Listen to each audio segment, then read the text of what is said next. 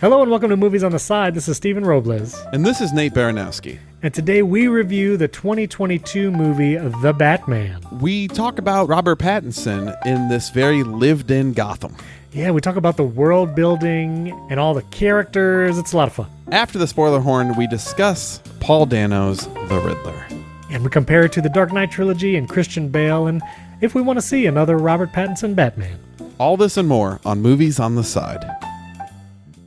Nate, I'm like the energy is like coming out of my fingertips like electro. I'm like Jamie Foxx from that Spider-Man movie because I don't know. uh, Today's also an Apple. As we record this podcast, there's also an Apple event which I'm about to cover. So there's like adrenaline, pre-adrenaline for that event. But today we're talking about a supremely hyped movie, The Batman, starring Robert Pattinson. And I watched this last night. I got home at almost one o'clock in the morning, and we almost recorded then.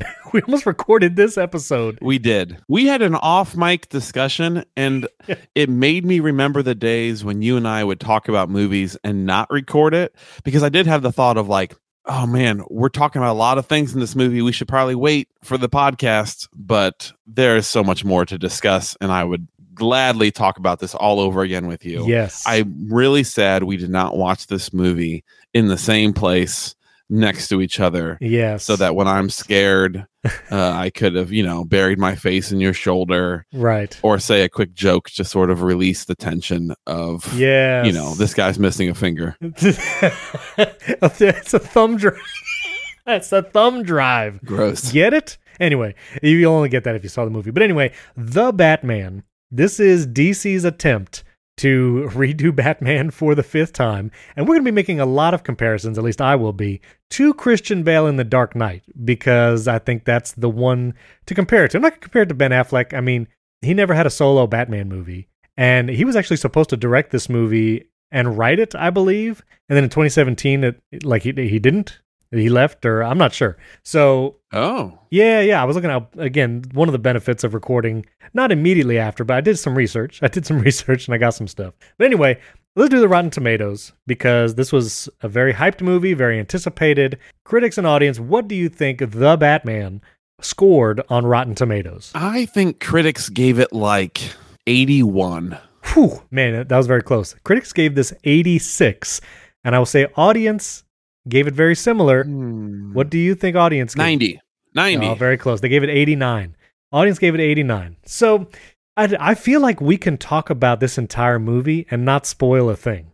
I don't even know if we need to do a spoiler horn. Do you think we need to do that? Hmm, that's a great question. I think we do for like a couple plot things, but for the most part, this is not necessarily a Batman movie that reinvents Batman in a way that would spoil it. Like if you have seen Batman before, you know like you know the deal. Like he's with Alfred uh, he's fighting crime. And I guess in this movie, he's more of a detective, which I think is more close to some comic book arcs. Right. I think for the most part, stuff with the Riddler, who is the main bad guy in this movie, maybe we do a spoiler horn just kind of talk about the ending. Okay, okay. We'll do that. So, first of all, I do think this is a very different Batman movie than previous ones. One of the things I did really love about this movie is the world that director Matt Reeves created for this Batman. You know, Gotham City is kind of its own character in the different Batman movies. And in this one, it felt the most real and the most different Yes. from a city that we already know. And one of the questions I asked you as we talked about this on the phone as I drove home from the theater last night was where they filmed these buildings because it was a conglomeration of stuff between England and Chicago. It's always Chicago to- Mhm. for some of these buildings. But most of the buildings that you see in the movie are actually from England, and the Times Square looking scene that we see several times in The Batman was actually Wellington Square in Liverpool, England. I had no idea that that's what it looked like. Cool. Okay. Yeah, I was thinking like Madison Square Garden in New York stuff, but uh, that's Right, but Great. yeah, and then even the The club that we see multiple times is kind of a big set piece of the movie. That was also in London, England. The real place for the club is Printworks nightclub in London, England. So, like a lot of the stuff shot on several really cool locations, and I think it made for a great feeling Gotham City that felt gritty, it felt dark. Right. And I appreciated that. I think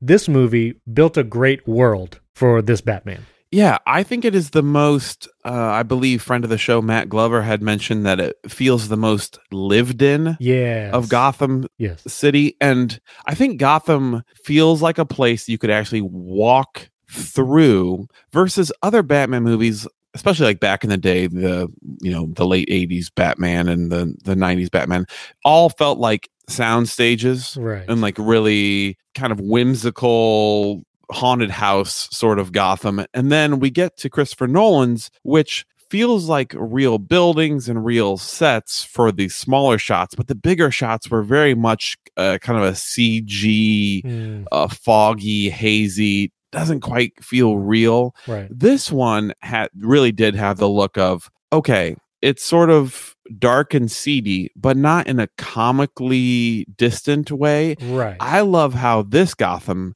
has kind of the Times Square ads everywhere yeah. and almost like hey, listen, it's dystopian in the way that we know dystopian sort of technology where it's a bunch of ads and a bunch of right. of right. things that we understand as like, oh, that's not great for a city to look like. Yeah. Uh, I thought that was very cool. Yeah, and I think that the cinematography coinciding with that world building is beautiful. Like there's so many shots in this movie that are very compelling, visually pleasing, striking, but it's also 3 hours of shots. this movie is very long. It is 3 hours.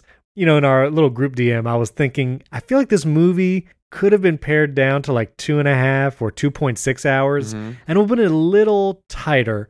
But I also appreciate because this is a new world for Batman. This is a new Batman, Robert Pattinson, first time doing it. Like, I understand giving him a lot of time, letting these characters develop.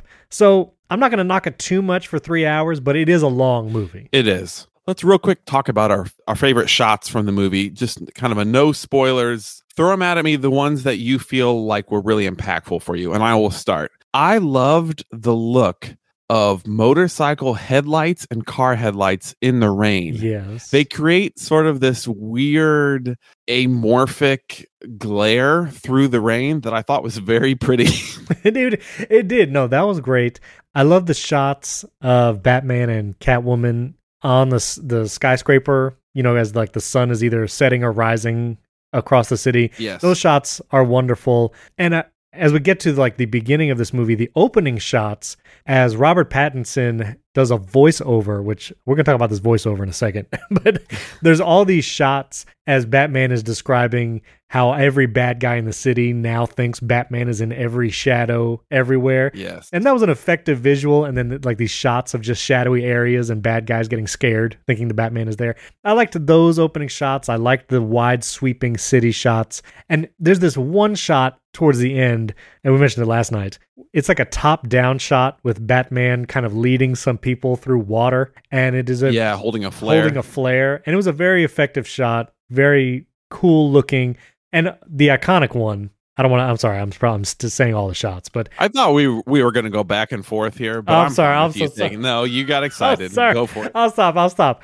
But th- those are my favorite shots. Did you have another one? Well, I think uh, it's used a ton in the trailer, and it's still cool. Like even though I've seen it many times, is that upside down shot Yes. with Batman walking in front of the fire. yes. It's it's very very very good, and also like just the the quick scene. We can talk about uh, action in a second, but going through the hallway with the muzzle flashes lighting up Batman every couple seconds. yes. I did some research on like the kind of the practical nature of that. It was very cool. I wish that the promotion for this movie was much more secretive than what it was. Yes. Because some of the coolest shots were seen in the trailer, were seen in the promos, and I feel like if all you had was a single picture of Robert Pattinson in a Batman suit and then the title, The Batman, red letters on a black background, and that was the only promotional material you used for this movie, that seeing it in theaters would have been a much greater experience because you've been like, whoa, Yes. that's a cool scene. That's a cool shot. But I feel like some of the coolest moments were just shown in the trailer and it made it like, yeah, okay, like I've seen it. if you can get away with seeing this movie and not seeing any trailers, I would recommend it. Yeah. And probably not listening to this podcast either. So if you got here, maybe it's, pause. too, it's too late for you. yeah, yeah. it's We've already late. described all these shots, but you're right. I saw so many of these shots. I mean, at least 50 times, like just through ads Right. and through commercials, that seeing it one more time, I don't think this is a spoiler to say. Cut this if this is a spoiler. Okay, you okay, hear okay. silence right now if it if it is. but I think the most impressive and important story beats are all in the trailer. Yeah. Like the ones that I'm remembering right now Yeah. that I really liked are the ones that I've seen 50 times before. Right. Exactly. Yeah, I agree. I don't think it's a spoiler. Okay. And I, yeah, I just wish there were more secretive. Also, real quick about we're talking about lived in space for a second. Yeah. Yeah. Wayne Manor, th- it's a really different take on what his house looks like. It is very, very like gothic Yes. in its architecture Right. and really kind of dark and not cozy and not friendly looking. At all. I really liked it as going, yeah, this isn't a place I would necessarily want to stay. I understand why it's expensive and it's a, you know, giant manor, but I thought it was very cool that when he's actually Bruce Wayne and in a t-shirt or whatever at the breakfast table, you look around and go, man, this is a bleak Right. place. And it sort of matches. It's sort of a bleak situation for Bruce. I do feel like I don't get a good feel of what he is li- like the building or the mansion itself. Like we basically see that living room thing where he and Alfred sit a couple times, and then we see his like Batman area. We don't see much else Well, and his dad's his dad's old office for like two seconds. Like they cut away like two seconds after. But I just you know you think back to the Christopher Nolan Dark Knight trilogy. You get wide shots of the entire mansion. We see multiple rooms. There's a party held in the mansion in uh, Batman Begins, so we see all that this Batman doesn't party. No, there's been I can I can very No. clearly say Robert Pattinson as the Batman does not party. okay. So let's talk about Robert Pattinson as Batman. Yes. In this movie, I feel like he spends eighty to eighty-five percent of his time as Batman, and we don't really see Bruce Wayne very much at all. You know, there's a couple scenes where we see him as Bruce Wayne, really just interacting with Alfred, and another. Like there's one scene where he's Bruce Wayne in public, and it's pretty quick for the amount of time he's Bruce Wayne Mhm. and he doesn't really have a lot of dialogue during that scene. And so this movie definitely leans on the Batman, I guess, you know, which is the the title. It's not called the Bruce Wayne. It's it's not called the Bruce Wayne. And we really just see Batman a lot. And that's a choice in the movie making, I guess. Like when you think back to Yeah. the Dark Knight trilogy, when you saw Christian Bale as Batman, like you knew stuff was about to happen. And it was a I think a more impactful reveal to then see the Batman in the Dark Knight trilogy because it was like it was not as often. Right. And in this movie, Robert Pattinson's just like walking around with detectives on a crime scene, like just being like I would say a Being normal guy, except he's in a Batman suit. And he just, that's what he does like most of the movie. this makes a lot more sense in the world of Batman because someone who spends most of their time in a suit like a bat fighting crime who lost their parents at a young age is probably in real life much more like Robert Pattinson than Christian Bale. True. like in general dealing with a lot more stuff mentally and i think it is intentional that he's batman a lot of the time because i think that's kind of where he feels the most comfortable these days. You know he talks about he's basically uh nocturnal at this point and it is Right. what he prefers to be doing and it's almost like he feels a little out of place when he's not being batman he's uh, kind of awkward Mm. now i had never thought before this movie which i love that it made me think about this how awkward it must be for batman to be standing around not fighting i mean in general christopher nolan knew this he knew that it was awkward and i think he tried to hide it and basically like listen if batman is standing around it needs to be in a like a pretty intimidating lighting or he needs to be moving and fighting Right. or a real close up on his head and not just like hanging out in a hallway or just standing behind a cop as he watches and listens Right. because I think I found the almost the silliness of Batman come through, which I think is intentional by Matt Reeves of going a guy who's comfortable just investing in a crime scene in a costume is, With ears. is someone that if you yeah with ears is is someone that if you looked at him yeah he's scary but he's also like uh, he's also the Batman like right, right, right. and I think that is very intentional to show like hey he doesn't always look super super cool yeah, sometimes he's just getting dragged by his cape right. And I do like the details that director Matt Reeves put in this movie, like the eyeshadow. This was something kind of spread around. Like every other Batman, like Christian Bale, Ben Affleck, when they have the bat cowl or the mask on, yep there is black eyeshadow or like black makeup around the eyes. So the whole black, so the whole mask looks blacked out. But whenever they had the mask off, Christian Bale and Ben Affleck, like the makeup would just not be there. It would either like disappear yes or whatever. But in this movie, I did like how whenever Robert Pattinson just stopped being Batman or just got back to the Batcave, Mhm. he's got a bunch of eyeshadow like around his eyes. It's all black because he just took his mask off, and you would see that there, and it kind of adds a little bit more real life, like you're saying. It would be awkward for Batman to be walking around a crime scene with guys, and it feels awkward in this movie. And you would also like have a bunch of like black eye makeup dripping down your face yeah when you just got back to the Batcave. And so I appreciated those details. He squints at the light coming in through the mansion and he talks about, you know, because he's so accustomed to the night now, like every night he's just out there. He feels like he's becoming nocturnal. So I like all those details. I did not like Robert Pattinson's voiceover, not because he didn't do it well. I just don't think this movie needed a voiceover. I didn't like hearing Batman talk about himself or like talk about what he was feeling. I would have rather just seen that portrayed on screen rather than hearing a voiceover as we look at, you know, shots of the city. How did how'd you feel about the voiceover? Yeah, the voiceover didn't bother me that much because I was very excited to kind of know more about what Batman was thinking. Yeah, he journals. It is- he journals in this movie. I would he does journal, which is probably a you know a great technique. We should all take a little bit from what we can all take from the Batman is it's probably good to routinely journal. this is my this podcast is my journal, Nate. get your thoughts talking about the Batman. Um, I could have used maybe Jeffrey Wright doing that voiceover instead. Um, the guy who plays Commissioner Gordon, Mhm. or just I guess he's Captain Gordon. He's not the commissioner he's yet. lieutenant. I think in he's this a movie. lieutenant. Lieutenant. movie. Yes. I still am a little bit confused about the motivation of Bruce Wayne in this movie. I thought Robert Pattinson did great. I thought he seems like a hurting individual who's a little disconnected from society. Like the way he kind of looks at uh, Selina Kyle, we'll talk about later. He all he seems like someone who's like pretty distant from human contact. Well, I feel like in the Dark Knight Christopher Nolan trilogy, much of our understanding of Bruce Wayne and his motivation comes from conversations he has with Alfred, Michael Caine in those movies.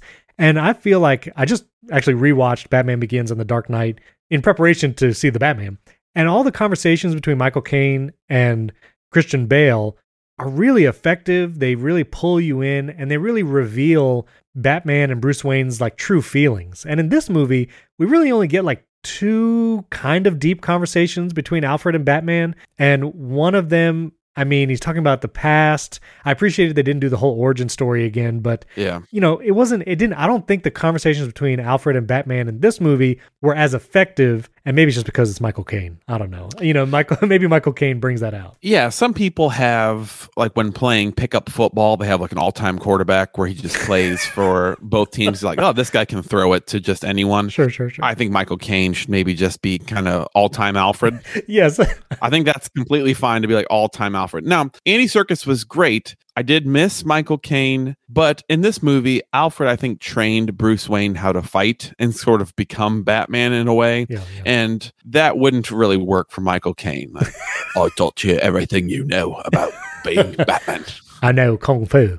I'm sorry, the, the accent. We both did a terrible yeah, Michael that's so Caine. terrible. Why do we fall? Why do we fall, Master Bruce? I don't know how to do an accent. got worse. That don't got worse. It got worse. That's terrible. One more time. One more time. You can do it. Why do we fall, Master Bruce? Was that better? I, I can't. I Maybe was can't even tell anymore. better. Okay. Does Batman? So Batman in this movie, his motivation is he's trying to help the city as part of his legacy, Right. but feels like the best way to help is to, in general, like scare criminals and fight crime, and I guess investigate some murders as well. Right. But does he not have sort of the thought that he can also do some Philanthropy. Uh, yeah, help as Bruce Wayne. It does, it seems like if he still has a ton of money, or maybe he doesn't have a ton of money. Maybe that's the thing is he just lives in the house. He doesn't really have much, but he never does anything like that. Yeah, and that's again comparing it to the Dark Knight trilogy. I feel like there was an arc there. Christian Bale's Bruce Wayne goes from not caring to be Bruce Wayne at all and is just being Batman to by the end of the trilogy realizing like the city kind of needs both a face to help the city directly, whether it's through philanthropy or activism, and then the Batman to also fight the crime. And I feel like Christian Bale has that balance. And there are supposedly more Robert Pattinson Batman movies. I think this is going to be a trilogy of the Batman. So maybe we'll see that arc for him as well. So I don't want to judge Mm. that too hard. But I think that's a big difference. And again, you just see how much screen time he is as Batman versus Bruce Wayne in this movie. And it's clear like Right. he feels like Batman is the thing. Just side notes, little details. I love the contact lens cameras in this movie Yes. and just just some of the gadgets and different things. The flight suit uh, that he uses in this movie, I feel, is more realistic. Going back to this feels real and lived in, as opposed to sometimes like right. in in the Dark Knight trilogy. There's like, how is he gliding through the air with that cape? I don't think aerodynamics works that way. Like, it right. doesn't make sense. No, no, completely, completely agree. Speaking of realistic, I think the fighting Yes. that Batman does is very realistic. Yes. To someone who's very good at fighting, but not, we're so used to superheroes never really getting like someone getting like a routinely good shots at him. Right. But in this movie, he like, like a normal person, even like an amazing fighter against six guys will get punched some and Right, grab right. some and kick some. Like that's just going to happen. and you see that. and you see it and it's very good. Batman has a no kill rule. Right. And let me tell you something. It's a shaky one in this in this movie it's on the edge a couple times. he elbows people and punches people and the sound editing in this movie is as if it goes through to the back of their head when he does it. And Yeah. I definitely had the thought, I think at one point in time he stomps a dude Yeah. and I definitely had the thought of if that dude's not dead, then like you like he you better know exactly what you're doing to them to ensure that you're not killing people with your Batman punches. right. Because I have to imagine that he has accidentally like if he looked back, he's like, No, no, I never killed anyone. It's like actually, we investigated all the guys you punched. yeah. Some of them or the people you threw off ledges Right, right. and they were attached to things like they, some of them definitely died. Yeah, they didn't make it. But I agree. I think the fight scenes, first of all, as you started that uh, whole section and you said, as someone who's good at fighting, I thought you were implying like you yourself. As, as, As- someone, as someone who knows karate. As someone myself who knows a little bit about fighting, yeah. Uh, No, I do think the fight scenes were very good. Also, rewatching Batman Begins and Dark Knight, there were some really suspicious fight scenes in those movies where bad guys just kind of stood around waiting to be punched. You could just tell like it was not not the level of core fight choreography that I think are, is in this movie. Like there are multiple scenes. Right. You mentioned the hallway while he's punching people that are shooting him with guns and you just see the flashes of light from the muzzles and other fight scenes like in the club on the stairs. right? I think Robert Pattinson did a great job in the fighting scenes, and I think the choreography was done really well, and it felt real, and it also felt like Batman had an edge when it came to strength and fighting ability.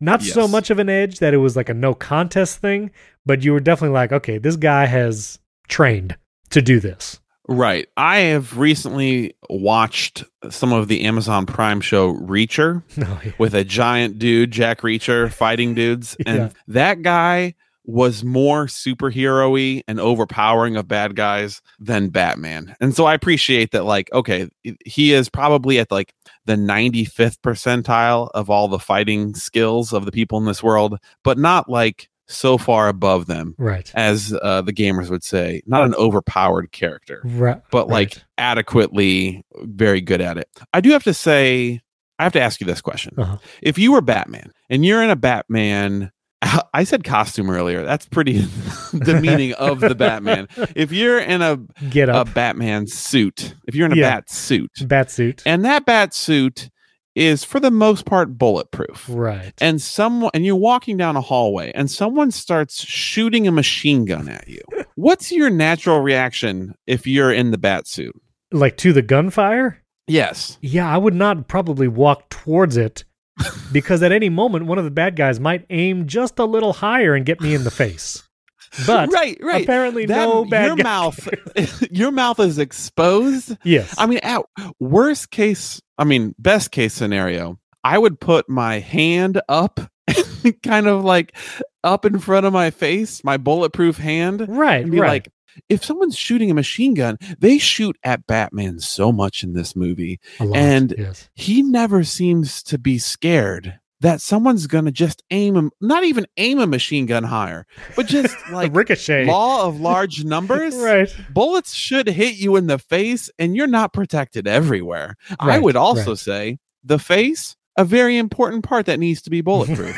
Maybe. I would rather take a bullet to like the leg Right. than the face.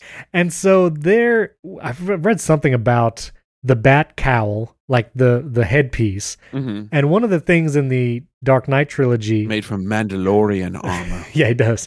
But in Christian Bale's Batman suit, like only a small part of the mouth was covered and like there was actually mask around the chin and all that kind of stuff. right. And it does feel a little claustrophobic. And so I do like the look of the Batman suit and the cowl in this movie. And I think Robert Pattinson looks good in the suit. Yes. But it does beg the question how does no bullet ever touch his face, no matter what? it seems like a vulnerability in his suit. Yes, yes. Yeah. Okay, so we got to talk about the score just for a moment. Okay. The Dark Knight trilogy, the score was composed by Hans Zimmer, and he did all his Hans Zimmery things. Mm-hmm. The Batman score was composed by Michael Giacchino. And you, I, I talked to you heading into the movie and then as I left the movie both times. Yes. I'm so excited to hear your thoughts because I did ask Stephen before he went into this movie. I said, I need you to listen for, you know, a couple notes that will play over and over again. And he goes, uh, You mean the one that goes, bum, bum, bum, bum? Yeah. Yeah, that one.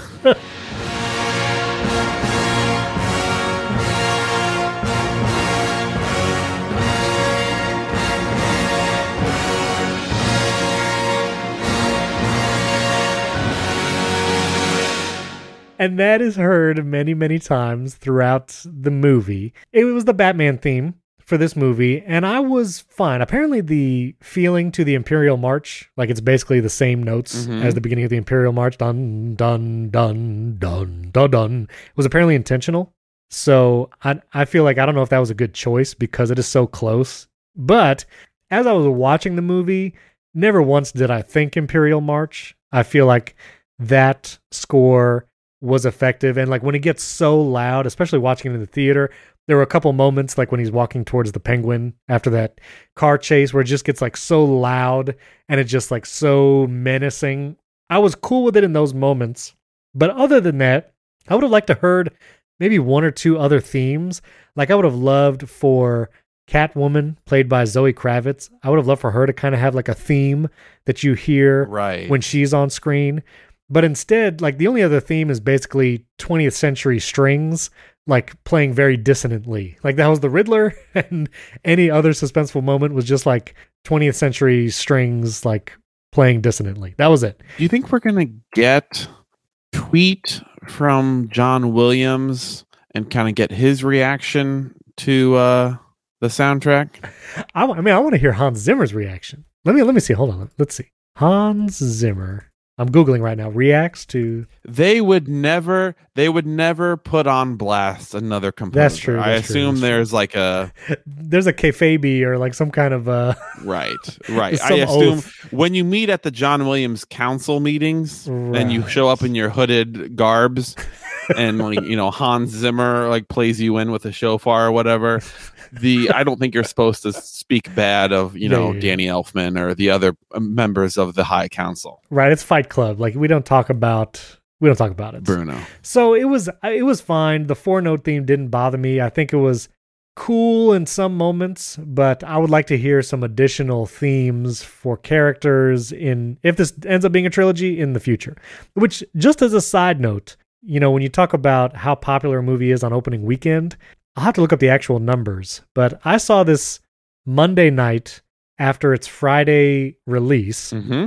And I feel like I've seen Marvel movies like midweek, the week after. Like I think I saw No Way Home on some random weekday matinee, and the theater was still like kind of full.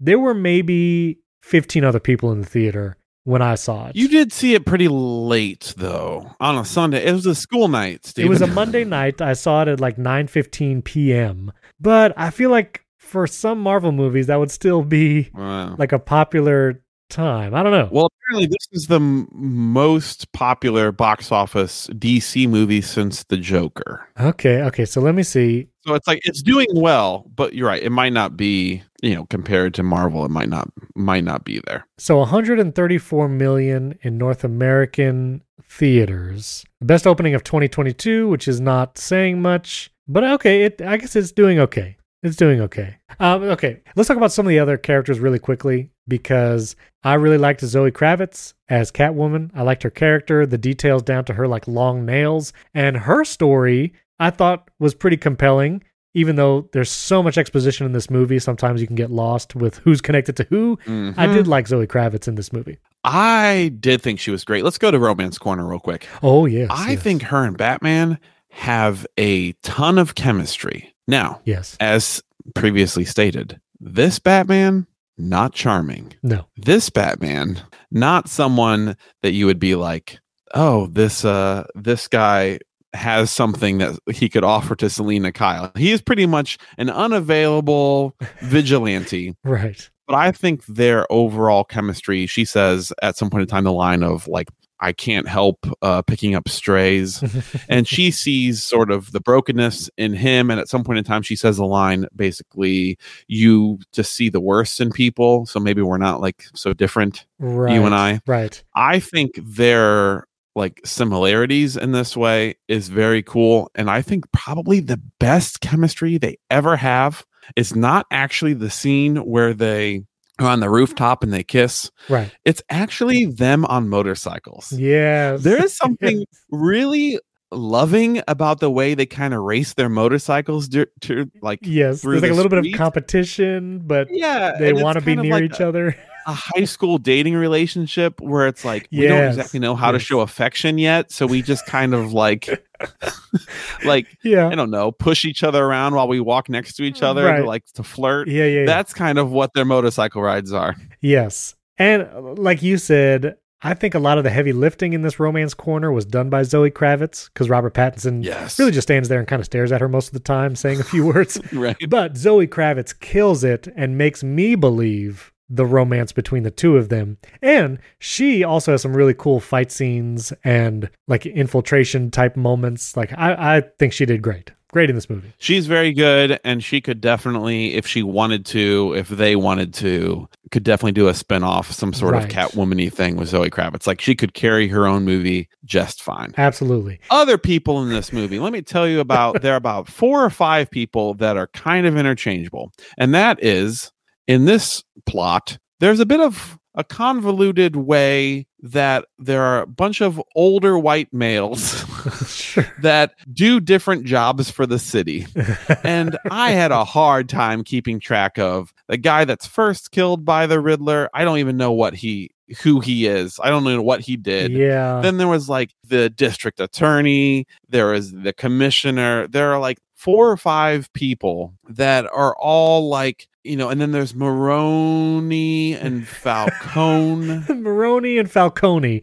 Uh, I mean- th- you know, they called him Falc like Carmine Falcone in the Christopher Nolan's, and he's Falcone Yeah. in this one, which is probably more like accurate to the actual pronunciation. But then there's Maroni, which I don't think we see. All of these people yeah. are like, hey, these are kind of dirty cops or they are mobsters. Yeah, yeah, yeah. And other than the penguin, yes. which he is interesting in and of himself, mostly because I'm looking deep within his eyes, searching desperately for Colin Farrell. Colin Farrell.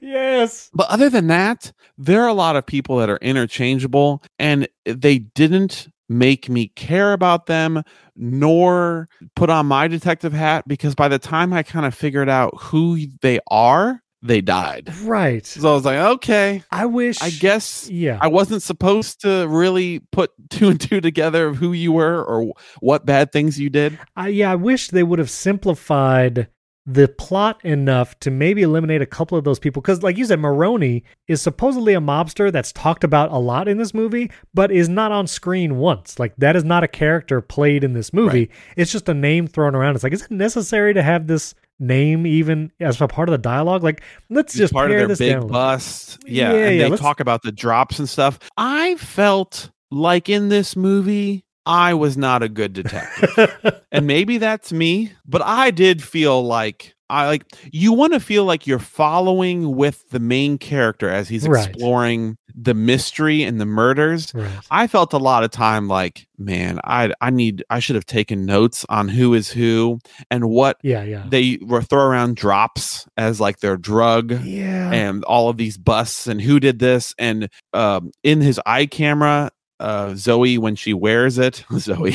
Yes yes selina kyle Yes. when she wears the contacts. It identifies all these people and they have like pgcu next to them. Right. And i'm like should i be remembering all these names uh, batman i'm sorry i can't help you i'm just gonna watch you fight people now i'm so sorry Yeah, well, even Batman had to like do his conspiracy theory map on the floor of the mansion at one point to keep track of it all. Oh, uh, when Alfred comes back from the hospital, Oh, he's yeah, gonna be so ticked to have the spray paint on his wood floors. I know. What are you doing, Master Wayne? Uh, Colin Farrell, though, as Penguin, is an incredible makeup and prosthetic job. Apparently, there was like six prosthetics he used to look like the Penguin. Yes. Does not look like Colin Farrell at all. And I think I liked this portrayal of the penguin, not as some like caricature, maybe like a body modification type character where he actually has like hooves instead of feet or whatever. right. I liked this as like the penguin is just a name for this mobster who has a lot of power Yes. and is kind of sleazy, yes. but apparently can also drive really well enough to give Batman a run for his money.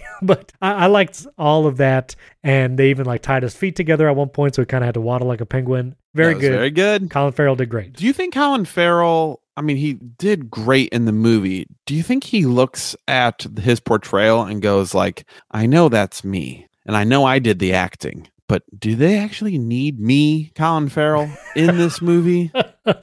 I mean, he can say he played the penguin. I guess he provides he provides the uh, he provides the speaking and the face acting. Yeah. But do you think he looks at himself and goes, "They didn't need to put me in the makeup before. They could have found someone who looks more similar to this." Maybe. I did read in the IMDb trivia that at one point he went to like a coffee shop with the, all the prosthetics and makeup on to see if anybody would recognize him, and no one did. And so of course not. It's just incredible. Last thing about the penguin, because he was the other person in the scene, the Batmobile chase scene, Batmobile in general, very, very cool in this movie. I think it's safe to say for me, it might be my favorite Batmobile. Even like the Dark Knight trilogy, they have like a Batmobile and other vehicles that are more futuristic and albeit unrealistic. This movie, I felt like I believed the Batmobile was a thing that Bruce Wayne could have made, and it sounds awesome. It looks awesome, and that chase scene is one of my favorite uh, scenes in the movie of him and the Penguin. So that's all. Yeah, that chase scene is very, very good. Also, there's so much rain in this movie. There's if you were an actor or you were on set, at times it had to be miserable. There is always rain. It, rain. has been very wet, very wet. But you want to talk about Falcone or Falcone? I do want to talk about Falcone. Yeah. John Turturro plays Falcone. Yeah. I have seen him in a lot of goofy roles in his life. I believe he is in Mr. Deeds and Oh, Big right. Lebowski, like all these different. He's usually, or in Transformers, he's usually more of a goofy character. Oh, right. I Yes. struggle to see him as sort of a menacing mobster. I found myself at times wishing for the Batman Begins mobster. Oh yeah. Well, I don't know the actor who played him in that. And that's power you can't buy, Bruce. I could shoot you right now. I can't do any of that voice either. Man, it's been not been a great day for impressions for us. right. It was Maroni played by Eric Roberts in the Dark Knight trilogy. Yeah. So Eric Roberts was excellent. I thought John Turturro did great. His acting obviously was stellar. Yeah. I think there's just a little bit for me, a little comedy baggage kind of built in. It's hard for me to take his character seriously. Although I did, I liked his exposition. Like of all the exposition in this movie, him delivering long monologues, I was okay hearing it. Yeah. I was I was down for that. Yeah, he had the most uh the most parts in the movie where I could actually follow what he was saying and sort of what even though some of his words weren't true, I felt like okay, I understand you. As opposed to the Riddler who we are going to talk about the Riddler after the spoiler horn with everything with the Riddler. And let me tell you something. If there was ever a time that I wanted subtitles while at a movie theater with IMAX. It was at times while the Riddler was speaking, and I just go, like just take off the part around your mouth so I can kind of hear this part. there was also a scene with Zoe Kravitz and Robert Pattinson on the building, and she says something before they kiss. And I was like, what did she say? I couldn't hear what she said. What I didn't there was one word I couldn't hear, and I still don't know what she said. And so yeah, I would I would want to to see that again. But anyway, so should we rate this movie and then talk about the Riddler and the ending? Yeah, let's do it. Okay, so let's rate this movie on a scale. I can't believe I'm doing this. On a scale from zero to five thumb drives. Uh, it was either that or the contact lens camera. I couldn't decide. no, I like the, The- I like on the scale thumb thumb drive. I drives. good. Nate, I think I'm going to give this movie a solid three out of five thumb drives. I enjoyed watching it. Like, I'm glad I saw it. I don't have a desire to see it again, definitely not in theaters. And even when it comes out on streaming, I probably will not watch this movie front to back again. I'll probably watch the car chase scene, maybe watch a couple fight scenes with Robert Pattinson, but I don't I don't desire to see it again. Mm. It also, as we'll talk about after the spoiler horn, the Riddler gets a little sadistic for my taste, which some people like because the Batman is supposed to be gritty, this like gritty detective, whatever. And so some people might prefer that. I do not. I feel like Heath Ledger as the Joker in the Dark Knight trilogy was as far as I want to get Mhm. watching a movie like this, and he does a very good job. I'll probably I'll restate this after spoiler horn. Maybe I think I prefer Heath Ledger's Joker to the Riddler, and it might just because of the way the character was written in this movie. But yeah, it was good. I want to see Robert Pattinson in another Batman movie. Like I want to see him do another one and see what that looks like after they've learned whatever from this first one. But I'm gonna give it a solid three thumb drives. What do you say? this is the hardest one for a while for me to rate because I really, really, really liked 50% of this movie. right. And then I was sort of tepid on the other 50%. hmm I think I'm going to give this movie three as well. Three thumb drives. Yep. My overall take is I wasn't bothered by the length. It took its sweet time, and I liked more of the detective Batman, loner Batman, and like kind of awkward and not well adjusted Batman. Like I thought that was a, a good take and a good new way. Robert Pattinson was great. Yeah. I'm not sure I was down for the villain, and I don't think the overall mystery that he is solving is very rewarding at the end. Spoiler horn. Do we should we talk about the Riddler just for a moment? Yeah, let's talk about the Riddler real quick. Played by Paul Dano. At some point in time, I passed along to you a tweet about how Paul Dano like had to go to like therapy or he had some sort of like like really struggling after being in this role for a while. Yeah. and then someone said like yeah when jack nicholson played the joker Yep. he like in his writer was just like i want courtside seats to the lakers while we f- or to the knicks while we film or something like that and he was like i just want someone to play a villain in a batman role and just act do their job and then go have like fun in the evening time hanging out with friends like can we not have like yeah, people so method acting this like very creepy characters. right. I guess it makes for a compelling detective story to have a psychopath serial killer as the villain. Serial killer, right? But it's it's a lot. Like Heath Ledger, again, very tragic. Who knows how closely that was related to having to play the Joker, which again, not worth it, but an incredible performance. And you know, read the trivia about some of the Dark Knight scenes that Heath Ledger improvised and just the things that kind of came out as he played the role. And he definitely got into it. And Paul Dano definitely got into playing the Riddler in this movie, but it's like, at what cost? Like, there is a psychological cost, and maybe it's not worth it. Well, I think that the playing a pretty realistic serial killer, it is the closest any villain in a Batman movie, in my opinion, is to a like a real serial killer out there who has like on like dark web message boards and has these like very disturbed visions of like what he is doing and why he is doing it. That makes sense. I don't watch like docu series about serial killers. I don't find them enjoyable. I don't want to it- like that's not entertaining for me. And so this was not entertaining for me from that standpoint. What I like about Batman villains typically is that they are goofy's not the right word but like super eccentric and weird like that that has always been the case like here's a guy who lives inside of a frozen tank on his head and he's called Mr. Freeze and this is a guy who looks like a penguin and Right. I understand you want like realistic people. He is a bat man.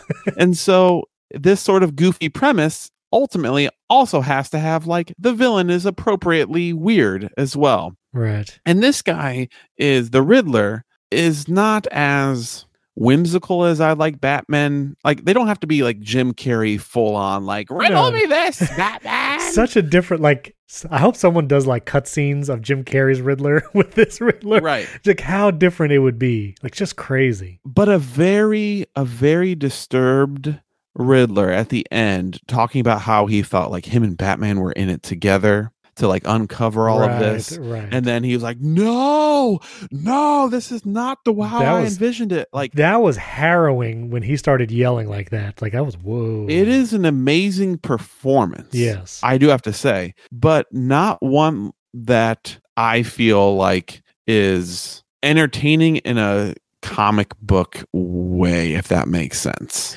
Right, and I guess if you're trying it to not make it a comic book movie, fine. Right. You're making it a, a noir detective. Right, movie. bordering on horror. Yeah. Which the director mentions in a couple interviews. I, I will just say Paul Dano is very effective, very you feel not scared, but you definitely feel it as you hear him on screen. Oh yeah. And there's this interesting parallel of he is revealing dirty cops and dirty politicians and dirty district attorneys. And it's like, yes, he is evil and he's being Mhm. a serial killer, but he's also like trying to bring evil out into the light. They don't really lean on this in the movie, but I do like that nuance of maybe the Riddler is like kind of doing something right in exposing all this evilness. He's just going about it in a terrible, terrible way. yeah. Un- until he floods the city and try and that is not good. attempts to like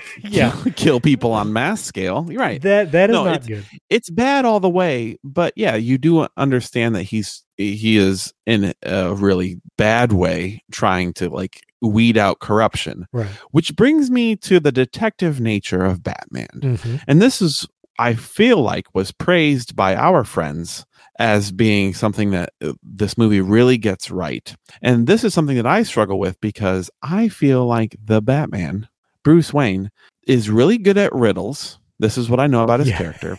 Yeah. Yeah. But when it comes to solving all of this, he is basically just taken by the hand by the Riddler and guided through this movie.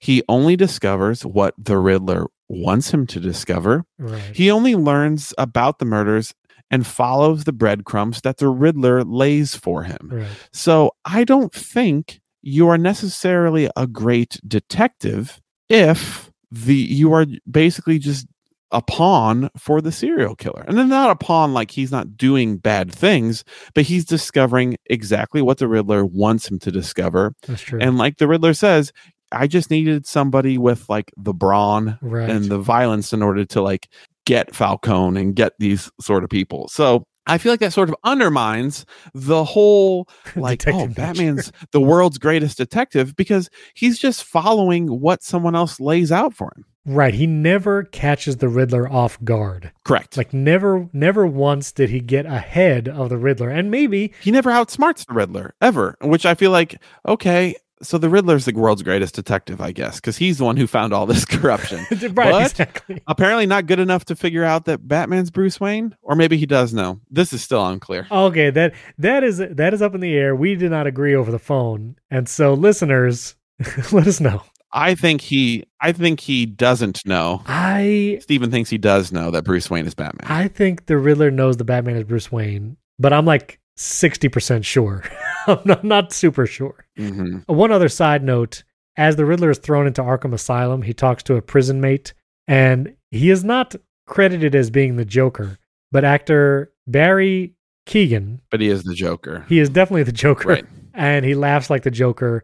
He's only in it for like 20 seconds. But director Matt Reeves said that is not an implication that he'll be in a future movie. Probably won't even use him Nope. uh, in if there are future Batman movies. So, yeah, not that was just like a teaser for for Batman fans, I guess. But anyway, At the end, what happens is, I guess this is the Batman's greatest deductive reasoning is he learns from the one policeman that it was a carpet tightener, the murder weapon. So he rips up the carpet of the Riddler, finds right? a beautifully done map of Gotham yes, with exactly where these explosives are. right. Not fast enough to find out where they are. And then he does what any great firefighter or FEMA uh, worker would do and helps rescue people from flooding. Yeah, but that is the like the the big climax is he goes to uh whatever Gotham Square Garden and fights off all of these Riddler um you know disciples. Peons, yeah, yeah, Yeah, exactly. And learns that he shouldn't be vengeance. He should be like a rescuer, right. rescue ranger. And then he says says goodbye to Zoe Kravitz Yeah. and goes back to like I need to be less vengeance and more hope. Right, which is that turn. He says this in the voiceover, which again I feel like is a little on the nose, especially at the end of the movie. Throughout the movie, he would tell bad guys that he is vengeance. And then one of Riddler's associates, the guys in the masks, after the mask is pulled off, he says that he is vengeance. And Robert Pattinson gets this realization like, oh no, I'm just like the bad guys being motivated by vengeance. And I, I wish the voiceover didn't like lay it all out so plainly, but fine. But I get like, what are you going to do differently? Like, you were already stopping crime and trying to get bad guys. Now, what is the difference? Do you Rescuing people. like cats out of trees? Like, you're I rescu- mean, I think the whole flare thing, I think the whole like I don't just need to scare bad guys. I need to inspire good guys. is a symbol of hope. I need to form a league of justice. Oh, which we have to say at the beginning of this movie, DC Comics tries to do this montage of all the DC characters that are going to be highlighted this year and like really tries to be like, we're Marvel too, and we're going to have some epic movies and they're going to come together in a Justice League and you're going to love it. And I was like, eh, a little, a little too much there, DC. I was excited about two of those four movies. I'm excited about Black Adam. Not maybe not the other one. I want to see Dwayne Johnson yeah, as, as exactly. superhero. You want to see you want to see It's Dwayne, Johnson. You want to see DJ. I want to see Dwayne Johnson in anything. But anyway, it was it was fine. I'm curious to see Robert Pattinson in another Batman movie, and I'll watch that car chase scene again when it comes on streaming. Overall pretty good. I'm excited to see him. I want to see Robert Pattinson as Batman in other movies. I Right, mean, right. he was a great Batman. I didn't care much for the serial killer nature of this one, but would I love to see him? I don't know. Is this Batman able to like be with other superheroes? That's a good question I can't imagine him with other. because I was trying to think what villains could be in like the next. If there's a another Batman with Robert Pattinson, I feel like the villains I want to see would not fit in this world, like Mister Freeze. I feel like that would be a weird villain to try and start moving into more of the Right. superhuman or whatever area. Clayface is another one of my favorite bad guys from like the Batman cartoons, but I don't see how that would be possible in this world either. Like Batman is not I don't think he's well equipped enough to fight like freeze guns and biologically altered people. Okay. Well, anyway, listeners, let us know what you thought about the Batman. Just comment on our Instagram at Movies on the Side. We'd love to hear from you there. And as we always say, bum bum bum Bum ba bum bum ba bum. I think that's that's perfect. That's a good ending.